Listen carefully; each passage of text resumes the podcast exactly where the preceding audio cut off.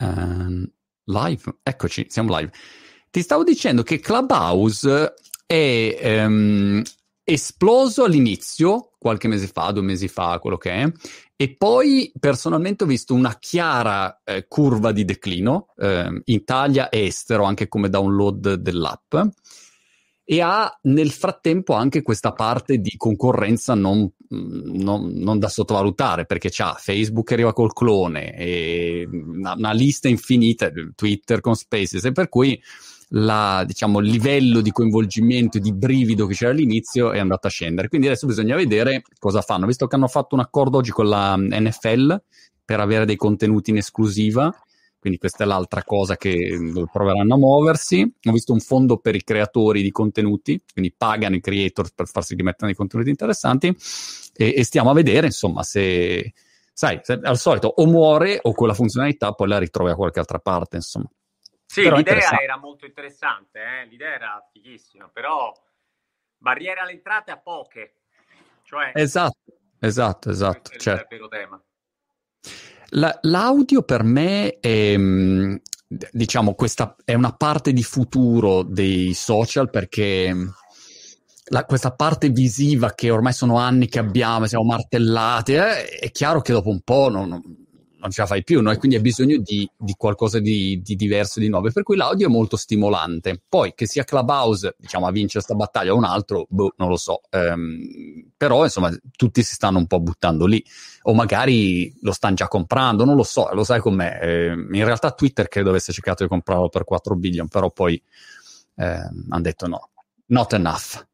Sì, nel senso che poi la, lo schema è sempre quello, cioè se nasce qualcosa di nuovo te lo comprano e te lo, al limite te lo spengono, cioè lo incorporano, lo inglobano, sì. così che va. Quindi sì, per, sì, per i fondatori sarà comunque un successo, voglio dire.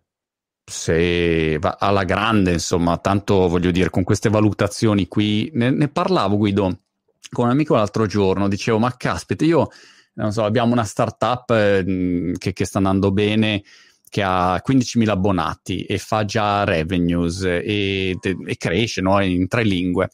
E, e, poi vedi Clubhouse che aveva 5.000 abbonati valutata 100 milioni. E tu dici, ragazzi, vabbè, ma, che, ma qual è la logica, no? Quindi Silicon Valley ha sempre questa logica così inarrivabile, ecco, per, per uno che sta in Europa in qualunque altro posto, ecco. Quindi sì. non lo so. Io credo che sia il tema vero è quanto vale il denaro, perché tu hai parlato di 100 milioni, ma cioè il vero potere d'acquisto del denaro noi, lo, lo, ci sfugge ultimamente, a me personalmente da, da qualche anno e ora moltissimo.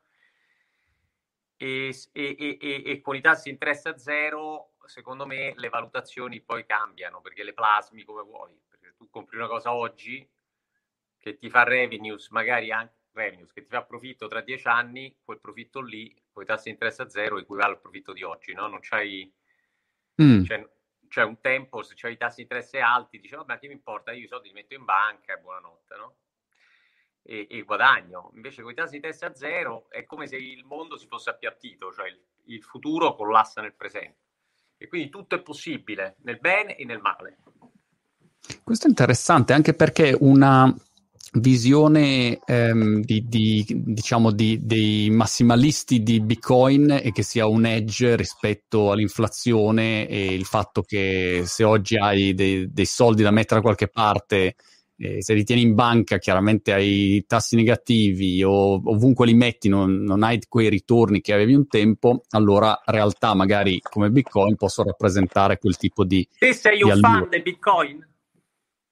Guarda, no, io non sono un fan, non sono un massimalista ehm, e non sono un negazionista, sto in una posizione di centro, ecco. Eh, devo dire mi piace molto Michael Saylor, eh, che è quello, il CEO di MicroStrategy che ha, che ha investito gran sì. parte della cassa in Bitcoin. È Chiaramente la lui ha più cassa in Bitcoin del mondo prima di Tesla proprio. Sì, e, e, lui però se lo senti mh, nel ragionamento è un ragionamento molto documentato, non è un ragionamento di un esaltato che dice ah guarda adesso il bitcoin cambia la finanza, queste cagate qua. No, no, no, Cioè fa dei ragionamenti proprio basati su quale può essere il ritorno. Se lui ha 5 miliardi in cassa, dove metti quei soldi? Qual è il ritorno potenzialmente migliore? La scarsità dell'asset? Insomma, fa dei ragionamenti secondo me corretti, però sai, ci sono tante incognite, anche vero che oggi vale un trillion, no? No, non è piccolo e c'è da 10-12 anni, quindi c'è anche questo aspetto no, da considerare, a volte uno eh, però devo dire, ho visto Taleb ieri che ha detto che è un, un Ponzi scheme. Sì, sì, Taleb l'ha, l'ha, indorsato un minimo, no? O no? Cosa no, ha detto? No. L'ultimo, l'ultimo tweet di Taleb qual è stato? Ah, l'ultimo è che è uno schema Ponzi e via ah, così. Ah, e... a dire quello, ma degli NFT o del Bitcoin? No, no, di Bitcoin. Ho visto, c'era tipo un'intervista di, sì, di, dell'altro ieri dove eh, andava giù pesante, però secondo me c'è una visione um, a volte non corretta rispetto alle aspettative. Cioè se tu pensi che uno compri in Bitcoin e dici, boh, io non penso che la gente comprare in Bitcoin, con una volatilità così come fai a comprare in Bitcoin? Non è possibile. Se invece lo vedi come uno store of value, allora è, è diverso, no? Perché dice, come l'oro e allora puoi discutere rispetto a loro quali caratteristiche ha, cioè è un asset finito, scarso, 21 milioni, quello è e, basta. Insomma. Marco, Quindi... siamo d'accordo, siamo d'accordo. Non lo so. Niente transazioni in Bitcoin sono troppo costose, ma c'è una convenzione, il, il, sistema è fatto di convenzioni, nel momento in cui il Bitcoin può diventare una riserva di valore, purtroppo se ne facciano tutti una ragione, eh, ci diventerà, c'è già diventato, voglio dire. Mm. L'unico tema che io rilevo e che mi fa un po' sorridere che non è un investimento green. Cioè il vero punto debole del Bitcoin, io ho fatto adesso scritto, finito di scrivere Diavoli 2, no? La serie. E la prima serie è l'euro contro, contro il dollaro, quindi questa ah. diciamo, una guerra euro, è, come diciamo, l'Europa è andata in crisi 2011-2012. Ho tanto pensato agli Diavoli 2, poi l'ho scritta in modo diverso, ma mi sarebbe piaciuto fare dollaro contro Bitcoin. No? Per farla, beh, Bitcoin lo conosco abbastanza bene da, da, sempre, conosco la storia insomma, di Satoshi, che secondo me è quello appunto che ha creato il Bitcoin, che era un grande intellettuale, un fine matematico. Il Bitcoin non ha punti deboli. Cioè non mm. esiste mm. un punto debole del Bitcoin, proprio perché è orizzontale, inattaccabile. Eh. L'unico punto debole, nemmeno il riciclaggio è un punto debole, perché sai, voglio dire, mm, anzi è tracciabilissimo il Bitcoin di, di fatto. L'unico punto debole era la parte mining, che è molto molto impattante come CO2. Però era debole come caso e ho lasciato stare di improntare quella serie su, sul bitcoin contro mm. che però era normale perché il bitcoin se sostituisce il dollaro barra l'oro diventa diciamo il potere in mano tra virgolette, tra virgolette in mano a quasi un'anarchia no? non è più un sistema centralizzato che governa la moneta no mi, mi faceva piacere raccontartelo perché perché ho, ho, lavorato per sei mesi su questa idea che ho abbandonato perché non ho ah. trovato punti deboli però guarda, sulla parte green eh, è uscito mh, mm, ieri il report, quello di Square, ehm, diciamo su quelle che sono le, le opportunità per le rinnovabili rispetto al, um, a questo mondo cripto. In generale, ehm, devo dire che mm, se, seguendo un, un, po', non so, ecco per dire, c'è Cathy Woods che, che a me piace nelle sue analisi molto documentate e, ehm, e, c'è tutta la valutazione di qual è poi l'impatto complessivo e quanto andranno in una direzione poi di utilizzo di fonti rinnovabili, no? inevitabilmente. E stamattina ehm, stavo leggendo un'altra newsletter che mi piace di un... Eh, si chiama Azim Azar, eh, l'ho intervistato anche tempo fa, sempre molto documentato, lui inglese impallinato sul tema dell'intelligenza artificiale, riportava diciamo tutti i pro e i contro rispetto all'impatto energetico. Però dall'altro lato Guido una cosa che uno dovrebbe anche porsi come tema è qual è l'impatto eh, diciamo di CO2 di tutto il mondo eh, so, bancario, finanziario oggi, cioè non è che quei server sono, non consumano, no? Oppure il tema dell'estrazione anche dell'oro, cioè in generale mi sembra che, che anche questi aspetti vadano valutati, no? nell'insieme forse, ecco. però senz'altro ad oggi c'è un grande, un grande problema lì. Infatti sì. scusami, l'ultima cosa... Mi... Aspetta che ti ho visto, ti, ti, ti, mi ti sei bloccato un attimo. Eh, infatti ho visto ad esempio Kevin O'Leary, è presente uno degli Shark Tank, ehm, Mr. Wonderful è il suo, il suo nickname, insomma investitore eh, che, che, appunto è diventato noto con Shark Tank. Lui ad esempio dice io investo in Bitcoin ma soltanto se tu mi dimostri che il mining di quel Bitcoin è eh, pulito. Quindi se sei investi in una tua mining farm, però mi devi dimostrare come lo fai. No? Quindi mette una serie di linee guida che sarà secondo me il, lo step successivo probabilmente di sta vicenda. Un Bitcoin ESG. Esatto, sì, esatto. Que- diciamo, questa, no? sì. questa è la, la, sua idea. Aspetta Guido, prova a ricollegarti perché ti vedo a scatti. Eh, ricollegati a questo link. Ok, vediamo se arriva intanto saluto, come state? Eh, spero tutto bene. Io mm, sono qua eh, in quel di Brighton eh, col sole, vedete che mi sto anche abbronzando, cioè prendo il sole io che non l'ho mai preso e, e, da quando c'è il sole io mi metto lì fermo, immobile così per cercare di illuminarmi. Eh, insomma, dopo un, uh, un sacco di tempo che c'era brutto tempo e tutti i casini, tac, finalmente anche a Brighton è sbucato il sole. Un saluto anche agli amici Clubhouse, stavamo commentando appunto un po' questo, questo calo, il Clubhouse incredibile che c'è stato nell'ultimo periodo, e ne parlavamo prima con Guido, vediamo se si ricollega, Guido, Guido, Guido, Guido, Guido. Eh, eh, adesso ci sono, eh. Eccoti. Ti sento un po', un po', un po cracchiato. Grazie. Va bene. Un pochino. Senti Guido, dove sei di bello? No, adesso sono in Toscana e e ho passato parte qui del lockdown e poi eh, adesso finalmente posso andare a Milano a tornare in ufficio. Il mio ufficio è più che altro tra Milano e Londra, però Londra me la scordo per un po'. Ah. Milano ci sto andando adesso. No, questa cosa del Bitcoin ESG è interessante. C'è da dire, per esempio, che non so, Tesla che si compra Bitcoin a mani basse è una società green, con, vende certificati verdi più che macchine e ha comprato la produzione di Bitcoin pari a diciamo, le emissioni di CO2 dell'intera Nuova Zelanda. Cioè c'è comunque una contraddizione, capito lì? Sì. Certo. Che andrà risolta. Assolutamente. No, no, infatti è uno, diciamo, dei, degli argomenti che, che viene sempre fuori. Um, però insomma staremo a vedere ecco che, che, cosa succede. Io lo vedo ecco per chiudere il discorso Bitcoin, poi non ti volevo chiarare il Bitcoin, però è venuto fuori così, ma um, o eh, diciamo una scommessa simmetrica interessante e se si risolve questa parte di, di, CO2 che poi insomma devo dire molte mining farm stanno andando in quella direzione tolgo la Cina di cui non so niente e, ed è difficile anche sapere esattamente cosa stiano combinando però eh, in generale tutti gli altri che vedo io, diciamo in the western world, la direzione è utilizzo di rinnovabili per le mining farm eh, e poi probabilmente cambieranno anche magari i sistemi di, di, di, appunto proof of stake, proof of work per cercare di arrivare a un, a un bitcoin sì. più sostenuto. Su questo non c'è dubbio, e le cripto in generale. Quindi mh, quello secondo me è un problema che si risolve. Il più è vedere, ecco, se chi ha ragione, quelli che dicono no, non è vero, è uno schema Ponzi, eh? oppure quelli che invece dicono no, cambia tutto. Ecco, a me sembra che la verità stia un po' lì nel mezzo. Poi Bitcoin è una cosa, ma il mondo cripto, devo dire, è straordinariamente pieno no? di, di, novità, di robe interessanti. Ecco. Quindi, eh, tu mi senti so. gracchiare?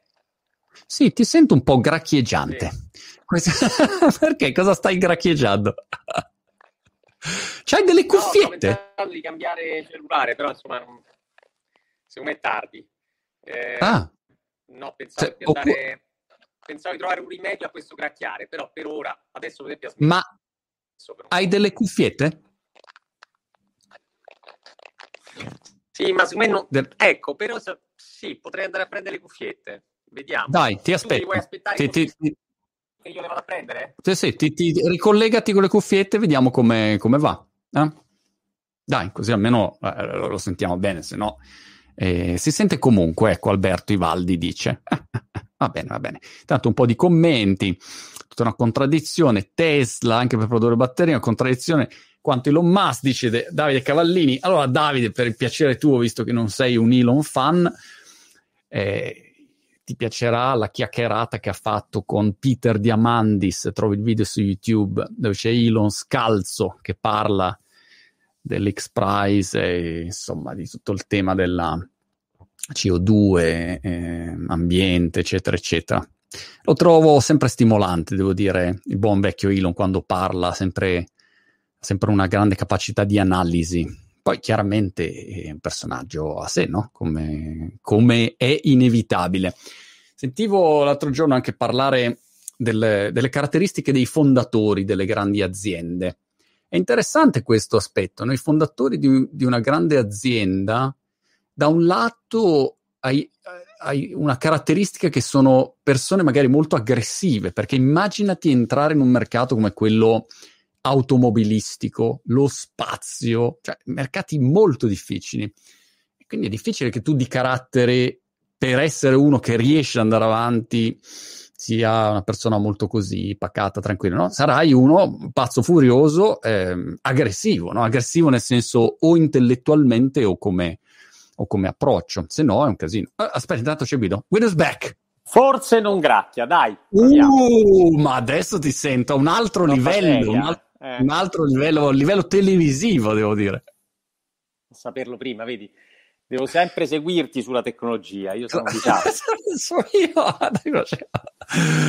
Senti, Guido, no, stavo, blatterando prima perché è uscito un commento su Elon Musk e quindi stavo segnalando che ho visto l'intervista di Elon Musk scalzo con Peter Diamandis che parlano dell'X Prize insomma di, di, questi soldi che danno a chi si inventa delle robe interessanti per estrarre la CO2.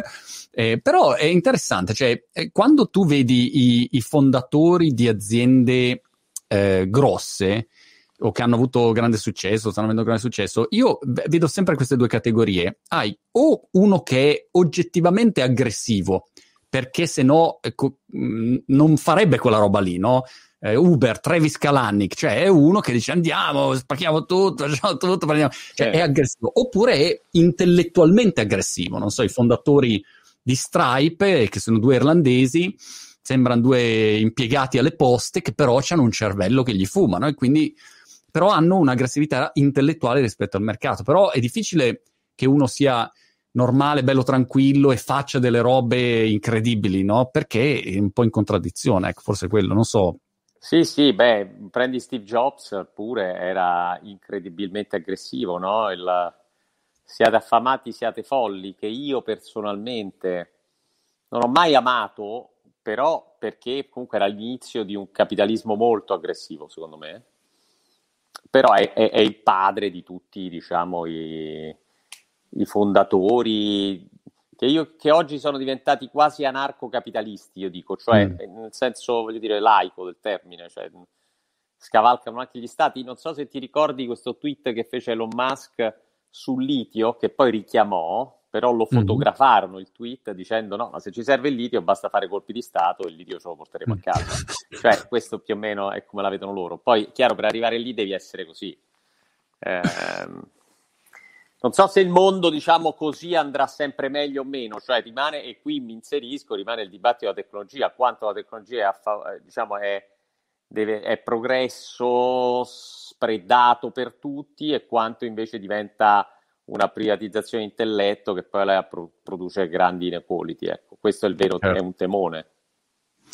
Infatti, una cosa che poi ti fa impressione è che se uno ragiona, ragiona così, no? Alla Elon che dice ok, c'è bisogno di una vita multiplanetaria, no? Faceva questa osservazione durante l'intervista.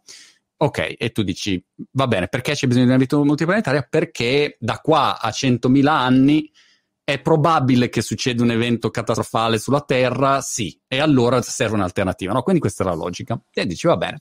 E allora come si fa? E lui dice, beh, andiamo su Marte e l'intervistatore gli ha detto, sì, però nell'andare magari eh, qualcuno crepa così, eh, sì, eh, ci sarà gente che crepa, N- nel senso lo dà assolutamente per scontato, no? Eh, non va lui per primo, ovviamente, no? Come gli esploratori, non va lui per primo, organizza, però insomma, questo Però insomma... e, dici bene, gli esploratori andavano loro, i eh, grandi generali, i grandi generali erano a cavallo in, in capo all'esercito, non, non erano dietro, non si sì, Napoleone si metteva dietro magari, però comunque sia se la rischiavano in prima persona. Oggi questi grandi esploratori digitali, diciamo, sono eh, un po' al caldo, eh, cullati, e, e, insomma è diverso. Eh. Sì, sì, assolutamente. E infatti... Non ti dico cosa direbbe Ricucci, che potrei citare, Vai, su questo tema. Non so se ti ricordi, io diciamo, di Ricucci ricordo una cosa, e, e, quella l'assolve da tutti i peccati eventuali che lui ha commesso. Ricordo Ricucci, capito chi era? Quello che aveva scalato le banche, eh, i furbetti del quartierino e tutto. Furbetti del quartierino. Però a lui io lo assolvo su tutta la linea per eventuali, diciamo, irregolarità che ha commesso quando disse fare i froci col culo degli altri, che è una ah. frase orribile sotto un profilo Uh, se ci pensi oggi, se la pensi oggi, quella frase lì è, è bruttissima anche sotto un profilo proprio del rispetto, della... però rendeva l'idea sul fatto di mh, mm, come eh, mandi avanti gli altri e poi eh, perdi te stesso. Una frase che oggi non si sarebbe nemmeno potuta scrivere sui giornali per questo nuovo, diciamo, certo. eh, regime che io condivido, francamente, perché ci siamo dovuti arrivare proprio per colpa di quelle frasi lì però ogni tanto una frase così rendeva l'idea del fatto che eh, a volte stare al caldo sotto le coperte e mandare gli altri fuori a, diciamo, a rischiarsela è tosto. E, e, e mi, te lo voglio dire questo perché mi fa piacere che tu mi abbia citato mh, le esplorazioni spaziali e tutto, perché cioè rimane, il tema è sempre quello. Uh, per questi grandi geni della tecnologia, ovviamente, conta più il risultato finale delle vite umane che si sprecano per arrivarci. Uh, c'è stato, non ti dico il nome, un grandissimo intellettuale italiano a cui ho chiesto, ma tu preferiresti, se ti dicessi che c'è un incendio e si brucia la Gioconda, mm. ti dispiace di più se si bruciasse la Gioconda o magari ci muore una persona dentro? Cioè devi salvare il quadro o la persona? E lui mi rispose, voglio salvare il quadro. Ma questo grande intellettuale che io stimo molto mi disse pure, ma io, credimi, tra me e il quadro sceglierei il quadro. Ah. Cioè io darei la vita per la Gioconda, perché la Gioconda terrà per generazioni e generazioni. Io muoio e quindi poi Chiaro. sarà finito. E io credo nella sua buona fede quando dice anche la sua vita lui sarebbe disposto a dare per la Gioconda. Questo per dirti che la logica del grande uomo, grande intellettuale, grande visionario è mettere anteporre forse l'idea alla vita delle singole persone. È una cosa che a me non appartiene, però voglio dire perché evidentemente non sono come loro. Però devi mettere la tua pure per prima. Mm. Questa è un po', secondo me, la cosa che manca oggi, se mi posso permettere. E Infatti, quindi... Sì. No, è, è, vero, e mi collego a quello che dicevi perché Elon nella, nell'intervista all'osservazione però scusa per mandare sti razzi nello spazio tu inquini un sacco, no? Eh, perché è un dato di fatto quello. E lui ha detto sì, è vero, ad oggi le leggi della fisica, diciamo dove siamo ad oggi non, non abbiamo un'alternativa, ma in una visione di lungo periodo questo è un prezzo da pagare nel breve periodo di inquinamento per avere nel lungo periodo una vita multiplanetaria. No? E quindi da quel punto di vista come la Gioconda giustifica quello che, che, può essere un danno nell'immediato per un gain dopo. Il problema è che se poi non ci siamo più su Marte ci va solo lui perché, perché poi no, non è rimasto più niente, capito? Questo dettaglio a volte sfugge. Senti Guido, ma eh, quando uno ti chiede che mestiere fai, eh, che cosa rispondi? autore, investitore? Ma, eh, diciamo, io eh, sono nato come investitore, poi eh, però sono un investitore atipico, nel senso che cerco di lavorare sulle idee. Ehm, quindi è una cosa molto più globale la mia, cerco di guardare il futuro, ecco, di, di seguire il futuro e di capire i trend. Mm. Eh, e quindi quello è il mio mestiere, che poi tu lo coniughi come investitore nei primi vent'anni, trent'anni della mia vita ho fatto quello come scrittore perché io con il collettivo I Diavoli così, raccontiamo poi quel, quel, mondo che io cerco di intravedere sul futuro. Insomma, la base è uguale e poi la coniughi in un investimento, la coniughi nella scrittura. Devo okay. dire la verità, dopo, dopo, dopo, tanti anni che fai investimento ti piace anche provare a raccontare quello che hai visto, no? Perché è una forma politica di, di raccontare e quindi eh, quando vedi delle, delle cose che Mm, e quando capisci cosa può succedere così, forse decodificare un meccanismo, aprire un dispositivo eh, aiuta, soprattutto in un paese come l'Italia dove c'è tanta ignoranza. Ecco, noi abbiamo vissuto veramente nella finanza italiana dei momenti complicati, no? Io ho citato non a, non, non a caso eh, le battaglie delle banche, i rider, eh, ehm, eh, ecco, Ricucci, questo, tutto questo diciamo, mondo dei primi anni 2000 mh, mh, ci ha, secondo me, eh, eh, impedito di guardare il mondo un po' più, più dall'alto. No? Siamo, abbiamo sempre questo difetto di, di essere molto zoom in, io dico, cioè zoom in, cioè guardare le cose proprio nel piccolo. Fare zoom out, guardare un po' più le cose dall'alto aiuta, soprattutto in Italia, e quindi per quello abbiamo fatto questo collettivo che si chiama I Diavoli, un sito che si chiama diavoli.com, dal sito è nata la serie I Diavoli, il libro I Diavoli e poi tutta la produzione fino a Candido. Mm. E ehm, che, che, c'è qualche trend in particolare che vedi adesso che ti sembra particolarmente interessante? Guarda, un trend difficile da descrivere, ehm, ma che vedo è è questa tecnologia nemica, nemica nel senso polarizzante, che piano piano sta aprendosi un pochino a, alla, a, alla, vorrei dire alle masse. Mi spiego meglio.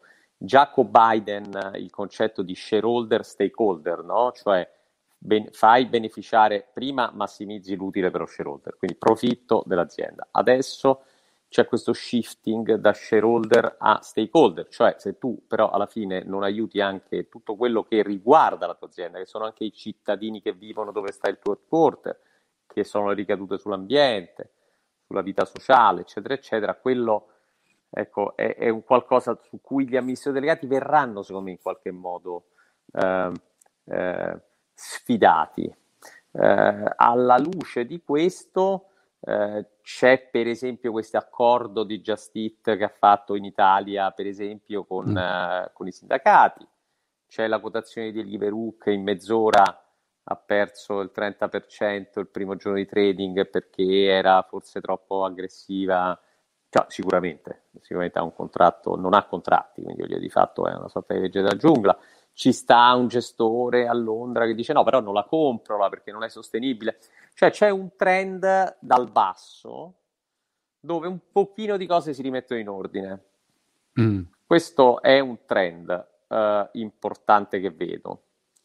Eh, su questo trend ci puoi fare poco, nel senso però puoi andare a incidere eh, cercando di investire nelle aziende eh, più, tra virgolette, sostenibili. Quindi voglio dire che il capitalismo, dopo essere stato così aggressivo e vorace, eh, si stia dando una regolata con, proprio con delle, delle regole base, semplici, eh, forse è, è sicuramente una cosa positiva e secondo me questo grande movimento green di sostenibilità nasce da lì.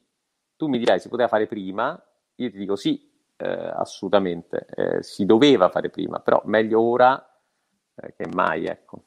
C'è anche una lente di ingrandimento diversa rispetto ai grandi colossi tech che magari per anni mh, mm, salvavano il mondo e non so, Google era vista, non so, come eh, Google, cioè era tutto, tutto bello, tutto mm, così fantastico e invece ormai da qualche anno si è proprio girata la ruota e anche la, la visione che c'è rispetto a questi questi player è completamente diversa. Eh, prima non era così, ecco. Invece oggi, insomma, ogni due minuti tutti questi, no? Da Amazon a Facebook a, sono, sono sotto questa lente di ingrandimento, ecco. Eh, ho visto anche Warren Buffett, eh, una critica a Warren Buffett l'altro giorno, proprio su quello che dicevi tu, che dicevano, ma eh, Warren se si fa l'interesse dei, dei propri soci, ma, ma, poi gli stakeholder nell'insieme ci pensa o non ci pensa? Buon vecchio...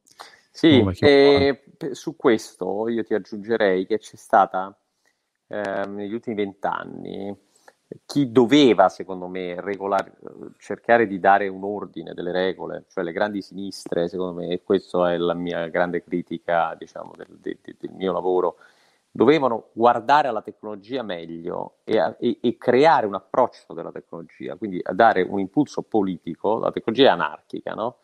i flussi di capitale sono anarchici, ma tu come l'acqua li puoi indirizzare. La tecnologia di fatto molte piattaforme hanno sventrato completamente i diritti sociali, cioè il fatto del diritto al lavoro in primis è stato massacrato. Ora, negli ultimi vent'anni noi ci siamo concentrati, qui c'è un grande, diciamo, mia polemica con alcuni intellettuali eh, italiani eh, che difendono i diritti civili e dicono che non è stato fatto nulla sui diritti civili. Secondo me invece sui diritti civili sono stati fatti dei grandi passi in avanti, perché se non lo riconosciamo, secondo me non faremo faremo del torto stesso proprio alla, cioè rispetto, io sono stato il testimone del primo eh, matrimonio tra omosessuali, primo matrimonio celebrato in un comune a Reggio Emilia e sono stato testimone. Questo io ho 50 anni, no? Eh, l'ho fatto 6-7 anni fa. Io credo che 15-20 anni fa non si sarebbe potuto fare. Um, oggi io vedo che c'è, guarda gli Oscar di ieri, cioè giustamente eh. tutti orientati sul multietnico. Sul... Sembrava un comizio politico lo, gli Oscar di ieri. Bravissimo, brav- esattamente. Quindi che secondo me ci sia stata una battaglia eh, dura per cercare di inculcare alle nuove generazioni che l'omosessualità non è un problema, ma è esattamente la normalità delle cose, eh, che eh, i matrimoni tra omosessuali si possono fare, che, e, e, così via, i diritti delle donne. Voglio dire, ci sta. È una battaglia, siamo in piena battaglia su, sulla difesa dei diritti civili, ma la battaglia è iniziata. Non è ancora iniziata da parte, secondo me, delle grandi sinistre, cioè la battaglia sui diritti sociali. Cioè lì siamo mm. proprio ancora agli albori, perché la tecnologia li ha spazzati via in così poco tempo, incuneandosi vuoti legislativi, che la politica ha tardato a reagire. Quindi, secondo me, quando tu mi chiedi un trend che io oggi invece non vedo, ma che comincio, ecco, è che quello che è stato fatto sui diritti civili e che ancora deve essere proseguito, possa cominciare a farsi anche sui diritti sociali. Allora lì forse... Fammi un esempio di battaglie di quali diritti sociali? Allora, i diritti che sono stati, diciamo, massacrati, quando parliamo di diritti sociali parliamo del diritto al futuro, no? Quindi eh, sono tre sostanzialmente, io, io, almeno li identifico in tre, il ponte del futuro delle, delle nuove generazioni. Cioè, se stai male ti curano gratis, eh, se eh, vuoi eh, avere, devi avere diritto a una buona education, cioè education, non so come tradurla perché su internet mi sgridano quando dico education, però è istruzione, esatto quindi diritto a un'istruzione pubblica che, forte, quindi sanità, istruzione e lavoro.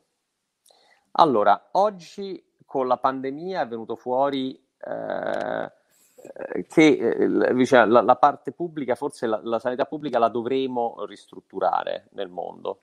E questa è una cosa positiva, cioè tu dovrai avere dei presidi sanitari globali. Eh, se vuoi un mondo aperto, non puoi pensare che io viaggio in India e ti porto la variante indiana qua.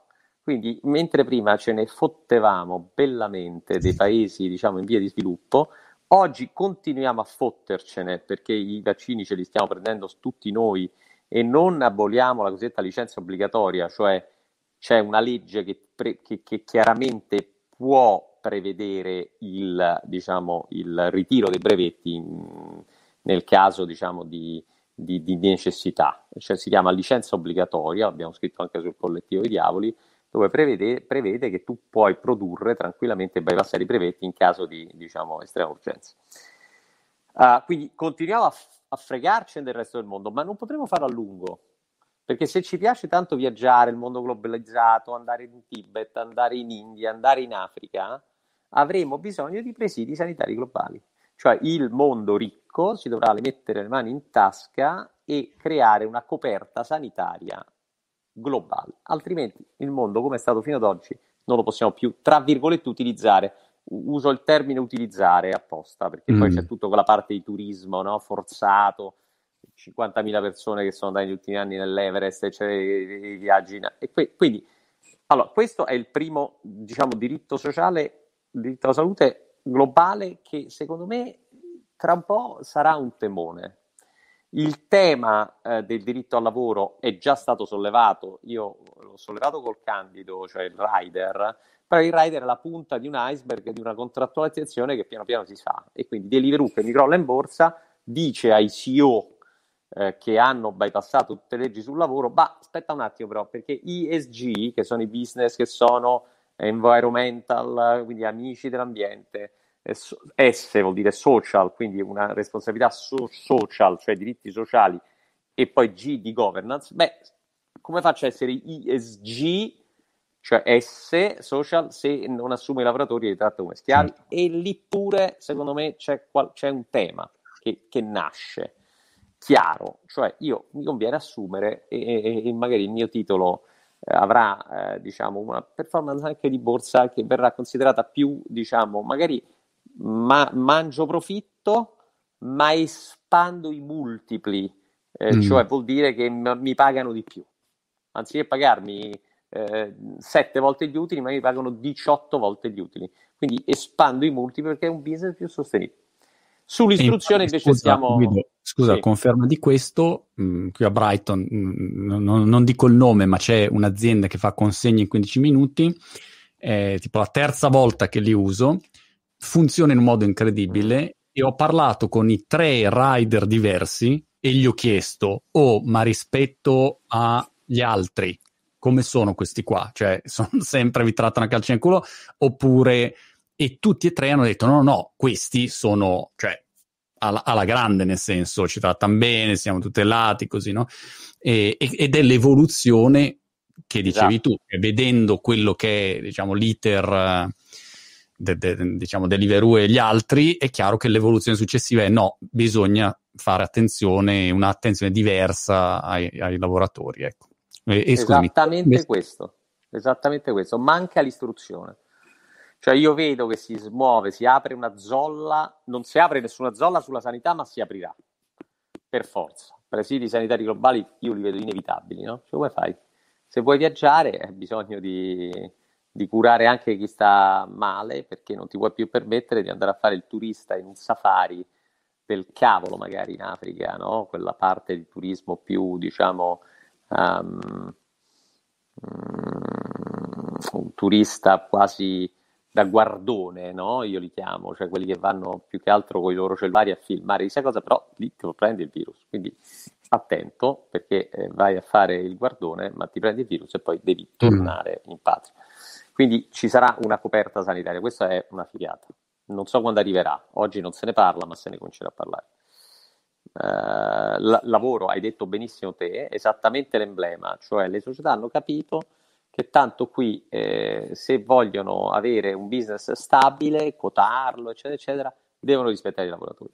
Quello che ancora, secondo me, mi preoccupa, ti dico la verità, è, è l'istruzione.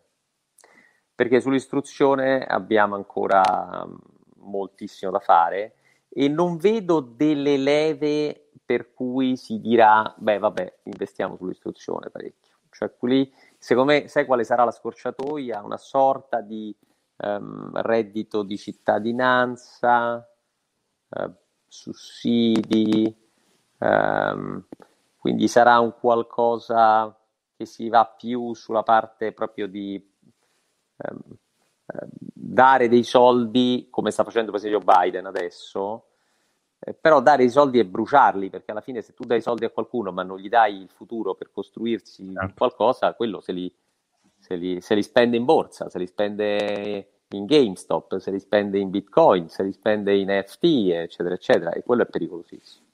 Mm. Lì è un temone, cioè l'istruzione non vedo ancora, a livello globale non vedo un, un turning point.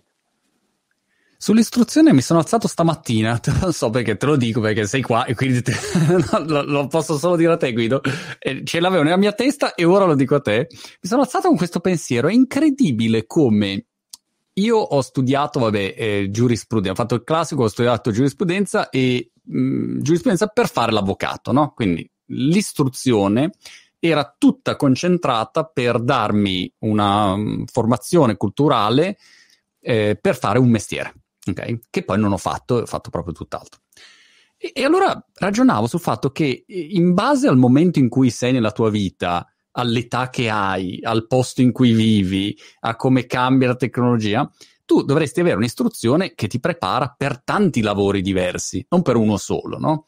E, però questo di fatto è impossibile perché se uno dice io voglio fare il medico, cioè, non è che posso studiare in contemporanea 50 mestieri diversi, però c'è questo grande paradosso che trovo del, dell'istruzione, che oggi non riesco a capire come possa stare dietro alle persone, anche perché prima magari tu vivevi nella tua città, vivevi a Vergo Zoccorino tutta la vita e le tue opzioni erano quelle, viaggiavi, facevi un viaggio all'anno, magari quello che era.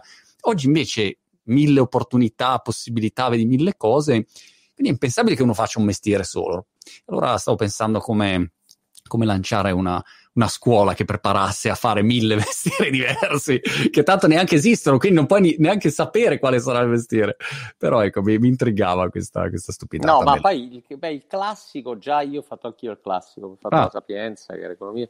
Poi il classico forse è l'unica, ma non so, io non vorrei offendere nessuno, però mi sembra che è il posto che più ti aiuta poi a intraprendere mestieri diversi, perché questa flessibilità del latino, il greco, ti, ti, ti, fanno leggere delle cose che magari da angoli che altri non farò più difficoltà a fare.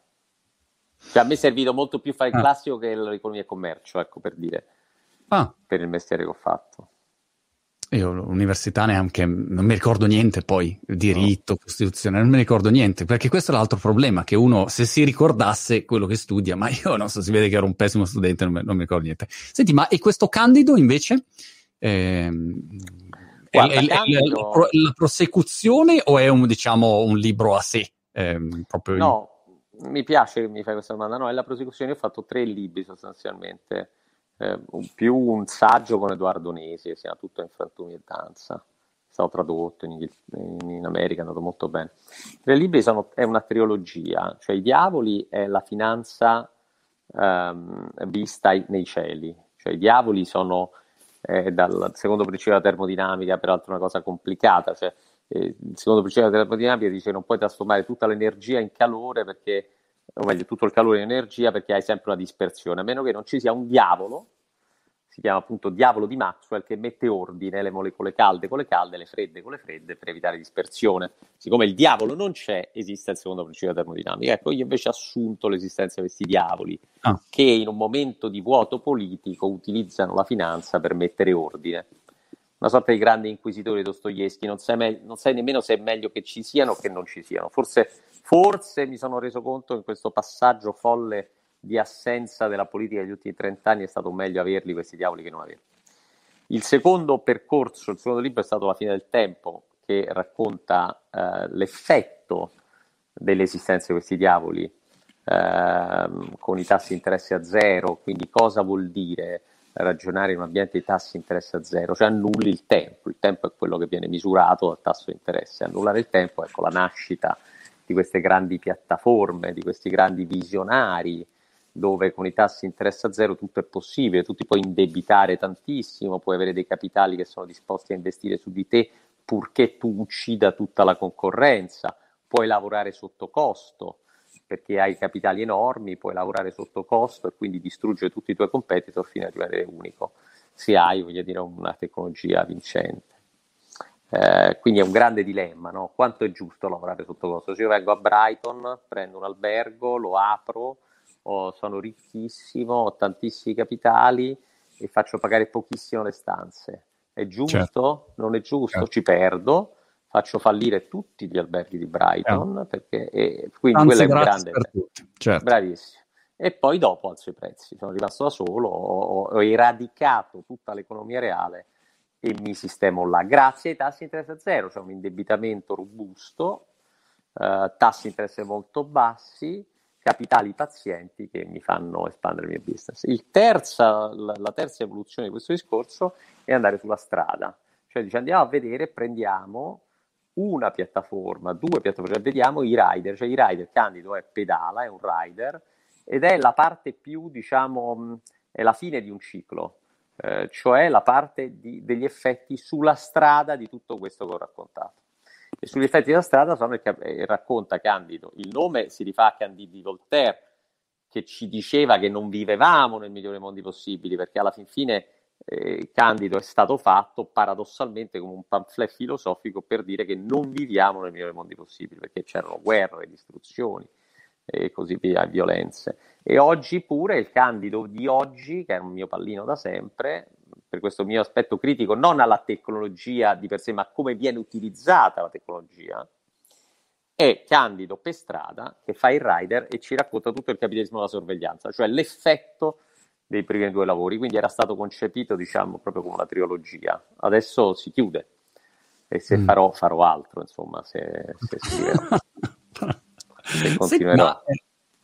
E adesso con Draghi come sta andando lì, lì da voi? Eh, c'è un cambiamento di, di qualche tipo? Mm, che, che, che, cosa succede? Perché io, ecco, devo dire, dopo un anno di critiche a, a, a Boggio per la gestione disastrosa della, della, pandemia, da quando invece la fine dell'anno scorso hanno cominciato a dire no, facciamo un lockdown e poi vacciniamo tutti, il piano vaccinale è una roba di un'organizzazione che io non ho mai visto in vita mia, insomma, ho anche letto come hanno impostato la task force, come hanno deciso di prendere la produzione delle, delle fiale, la distribuzione di boots, cioè una roba che dico wow, e io ho fatto la prima vaccinazione una settimana fa, mi ha, mi ha veramente colpito, ho detto cacchio, cioè, questo è un paese veramente organizzato, ecco, almeno da questo punto di vista.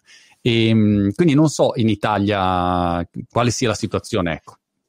Guarda, eh, L'Inghilterra ha questo, che, che, è lenta, eh, farraginosa, ehm, eh, indisciplinata, ehm, ma quando poi si organizza è Churchill, cioè parte una macchina imbattibile, mm. Eh, è disposta a fare sacrifici enormi pur di vincere la guerra.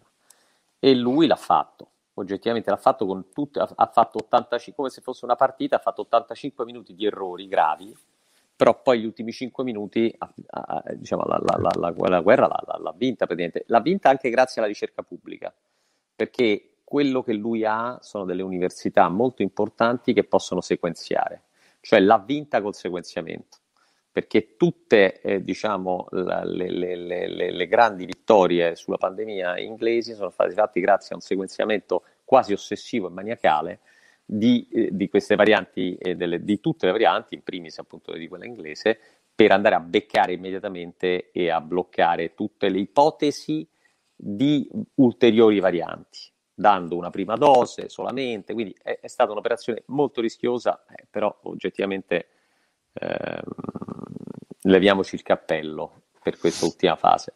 Però diciamo c'è stato un paese dietro, cioè c'è stata una, una, un'università pubblica. Noi non abbiamo la possibilità di sequenziare in Italia, no. come, abbiamo, come avete sequenziato voi, assolutamente, non abbiamo questa capacità e questo è il primo problema, ma questo deriva da non investimenti in ricerca eh, diciamo, pubblica da, da, da, diciamo, da, anni e anni eh, di buono abbiamo avuto che eh, abbiamo un premier molto credibile, eh, a me piace molto l'asciuttezza dei suoi discorsi, questo è un signore che con tre parole ha fermato eh, diciamo, l- l- l'attacco all'Europa, no? whatever it takes. Ehm, quindi io dico sempre che chi controlla le parole controlla le cose e l'uomo mm. ha dimostrato Draghi di controllare molto bene le parole la bellezza del, del, discorso anche di ieri sulla liberazione, no? ha detto non siamo tutti solo italiani brava gente, cioè distinguiamo, cioè, in quattro parole ha messo in ordine a diciamo, un sacco di confusione storica che è stata fatta negli ultimi 25 anni. Eh, la, la, ha affidato la, diciamo, i vaccini e tutto all'esercito, perché l'esercito è l'unico rimasto oggi che avere una, capillare, una capillarità di distribuzione e di organizzazione. Ha fatto un recovery plan eh, illuminato e l'ha imposto in Europa, Uh, secondo io, sempre, da, da, sempre, appena arrivato Draghi, sono andato proprio public a dire che l'Italia è il miglior luogo dove poter investire. Calcola che ah. la market cap del mercato italiano, cioè tutte le aziende quotate e quindi tutto il sistema Italia è un terzo del valore di Apple. Ora, mm. perché di Dio, con tutto rispetto per Apple, però Apple non può valere tre volte un paese, no? Come l'Italia, che comunque no. è cazzo di paese, perché l'Italia, eh, cioè, non è che stiamo parlando, siamo un paese fortissimamente manifatturiero, è un paese che ha una grandissima eh, industria, e dopo il piano Industria 2.0 ce ne siamo accorti, cioè è, un, è un. Un terzo, quindi Apple vale 2 trillion, 600 billion, una roba così.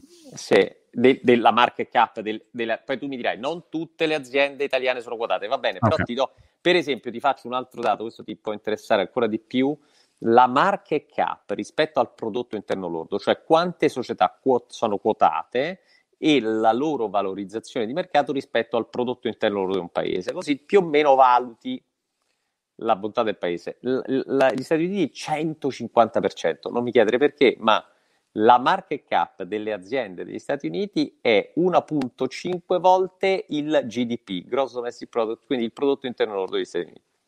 Una cifra enorme. In Europa siamo intorno al 50%, Italia 22%. Quindi non solo ci sono tante aziende che ancora non sono quotate, ma alla fin fine quelle che sono quotate, insomma, voglio dire, hanno de- delle valutazioni bassissime perché c'è mancanza di visibilità politica, mancanza di progettualità, di impostazione. È arrivato un uomo che tutte queste cose qua ce le può dare e quindi Dio lo benedica, che ti devo dire. quindi diciamo la, la, vedi, la vedi, positivamente. Peraltro sì. quando c'è Draghi, devo dire, anche la, sulla stampa straniera ho visto abbastanza silenzio, nel senso non, non, più, a parte la notizia dell'altro giorno, ma non c'entra Draghi che aveva dato il mio amico Aspetto, perché l'altro giorno mi arriva questo messaggio, Only in Italy, e il link a un articolo della BBC, il titolo è Italian Hospital Employee Accused of Skipping Work for 15 years.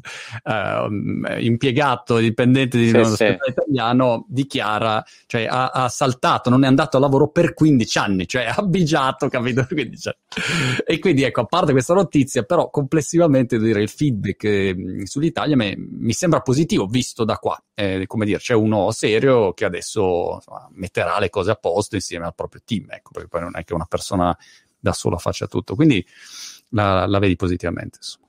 Sì, sì, no, la vedo come un cambio epocale. Cioè l'Italia può diventare il paese del futuro dove meglio si può investire, dove si può vivere. In fondo, per ricollegarci a quei famosi diritti sociali che tu mi dicevi, noi comunque un'istruzione pubblica decente ce l'abbiamo ancora, sanità dobbiamo fare molto, ma secondo me abbiamo tenuto, eh, il diritto al lavoro un minimo è ancora tutelato. No? Poi abbiamo mm. un bellissimo paese, una fibra, potrebbe funzionare tra un po', un sistema di trasporti territoriale con formazione geografica che aiuta, l'Italia è il perfetto ufficio dove poter venire a lavorare, cioè un ufficio a cielo aperto tra opere d'arte, montagna, mare, una dorsale appenninica disabitata, dei borsi, borghi storici meravigliosi, quindi le, le aziende potrebbero proprio trasferire gli headquarter qui e lavorare da qui, dall'Italia. Sarebbe, e noi potremmo curare i loro figli, insegnargli la scuola, l'italiano, quindi non dovremmo fare, non è l'Italia, diciamo, che gli fai la pizza, no? Spaghetti, pizza e mandolino. No, no, no, io dico un'Italia che cura, che si prende cura delle famiglie che vengono a lavorare qui e gli insegna la cultura italiana. È un'occasione storica, sarebbe un peccato perderla. Bello, mi piace molto questa, questa visione. Ascolta Guido, eh, abbiamo parlato, è andato via in nulla, l'ora più veloce della, delle mie chiacchierate, dov- dovremmo rifarne un'altra perché ci sono miliardi di argomenti che mi hai fatto venire in mente, ma, ma eh, siamo andati via, via, veloci. Progetti futuri, eh, oltre a, all'uscita di, di, questo libro, hai già in testa qualche cosa? Guarda, sto, stiamo girando Diavoli 2 che è una bellissima. A Londra è stata una delle serie più, forse la serie non original Sky in Sky più vista, Diavoli 1, no. eh, con Patrick Dempsey, Alessandro Borghi, Malaki Carpi. Do, dove, una... dove, vai in onda qua in Vai in onda su, se te la vedi su Sky o su Now TV. Oh, Nautibook, ok. Ehm, ed è, è andata, abbiamo venduto in 160 pesi, è stata un'operazione titanica.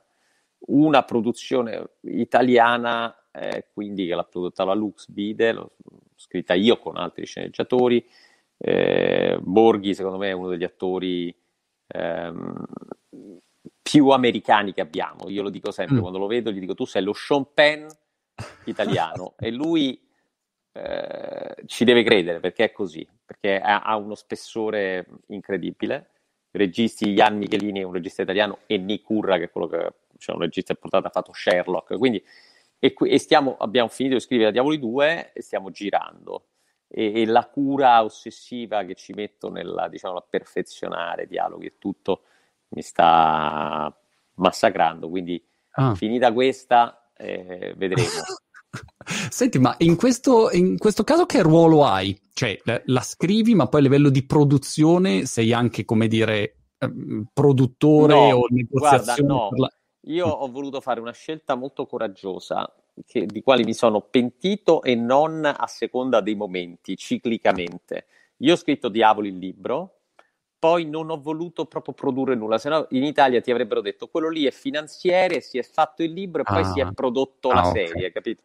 Invece il libro ha venduto molto, è stato un best seller. Mi sono messo proprio invece orizzontale con gli altri, con gli altri scrittori, senza nessun tipo di, diciamo, e quindi il produttore sotto agli ordini di un produttore, e ovviamente ho imposto la mia storia, eh, i miei personaggi, però l'ho combattuta, cioè con altri scrittori molto importanti, sia Diavoli 1 sia Diavoli 2, Alessandro Sermoneta, Elena Bucaccio, sono gli scrittori molto importanti di serie in Italia e Frank, Frank Spotnik, che è un altro scrittore invece importante proprio estero, e quindi me la sono giocata alla pari con loro, prendendo schiaffi e dandoli, perché il team okay. di scrittura, e però eh, ho scritto poi il soggetto, proprio, c'è un soggetto di serie, poi c'è un soggetto di puntata, e poi c'è una sceneggiatura di ogni singolo episodio. La serie è un lavorone, sono 1500 pagine di scrittura, Caspita. è un lavoro mostruoso, però me la sono voluta giocare al pari con gli altri e alla fine l'ho vinta, nel senso che ho una mia, diciamo,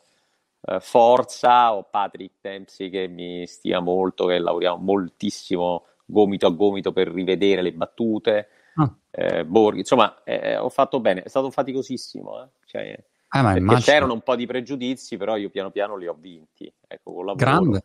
No, sì, no, super. Poi, come dire, sai, un conto se magari imbrocchi un'unica eh, cosa o un libro, ma nel momento in cui cominci a avere, capito, la dimostrazione su più, più, più testi, più serie, così a quel punto, insomma.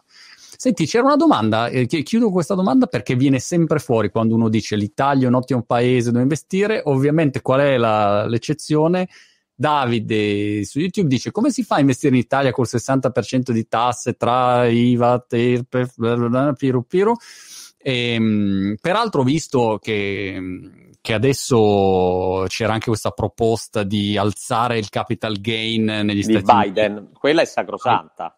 Eh, che, quindi, Quella come dire, non è che le imposte, eh, a volte uno sta in Italia e pensa che negli altri paesi non si pagano le tasse, cioè, voglio dire, mh, mm, si pagano ovunque, chiaramente, tranne i paradisi fiscali, e quindi la tassazione inizia a essere un po' altina abbastanza ovunque. Ecco, però, qual è la tua. Sì, la mia via uguale è questa. Biden ha fatto benissimo alzare il capital gain tax, perché è una tassa tutto sommato iniqua, perché colpisce i deboli e i forti allo stesso tax rate, che non è giusto eh, quell'osservazione sul, sul, sulle tasse in Italia sono alte è vero, abbiamo un welfare che potrebbe funzionare molto meglio con quelle tasse, ma è anche vero che negli ultimi due anni sono stati fatti delle operazioni fiscalmente molto efficienti per ridurre il tax rate di tutte le start-up innovative.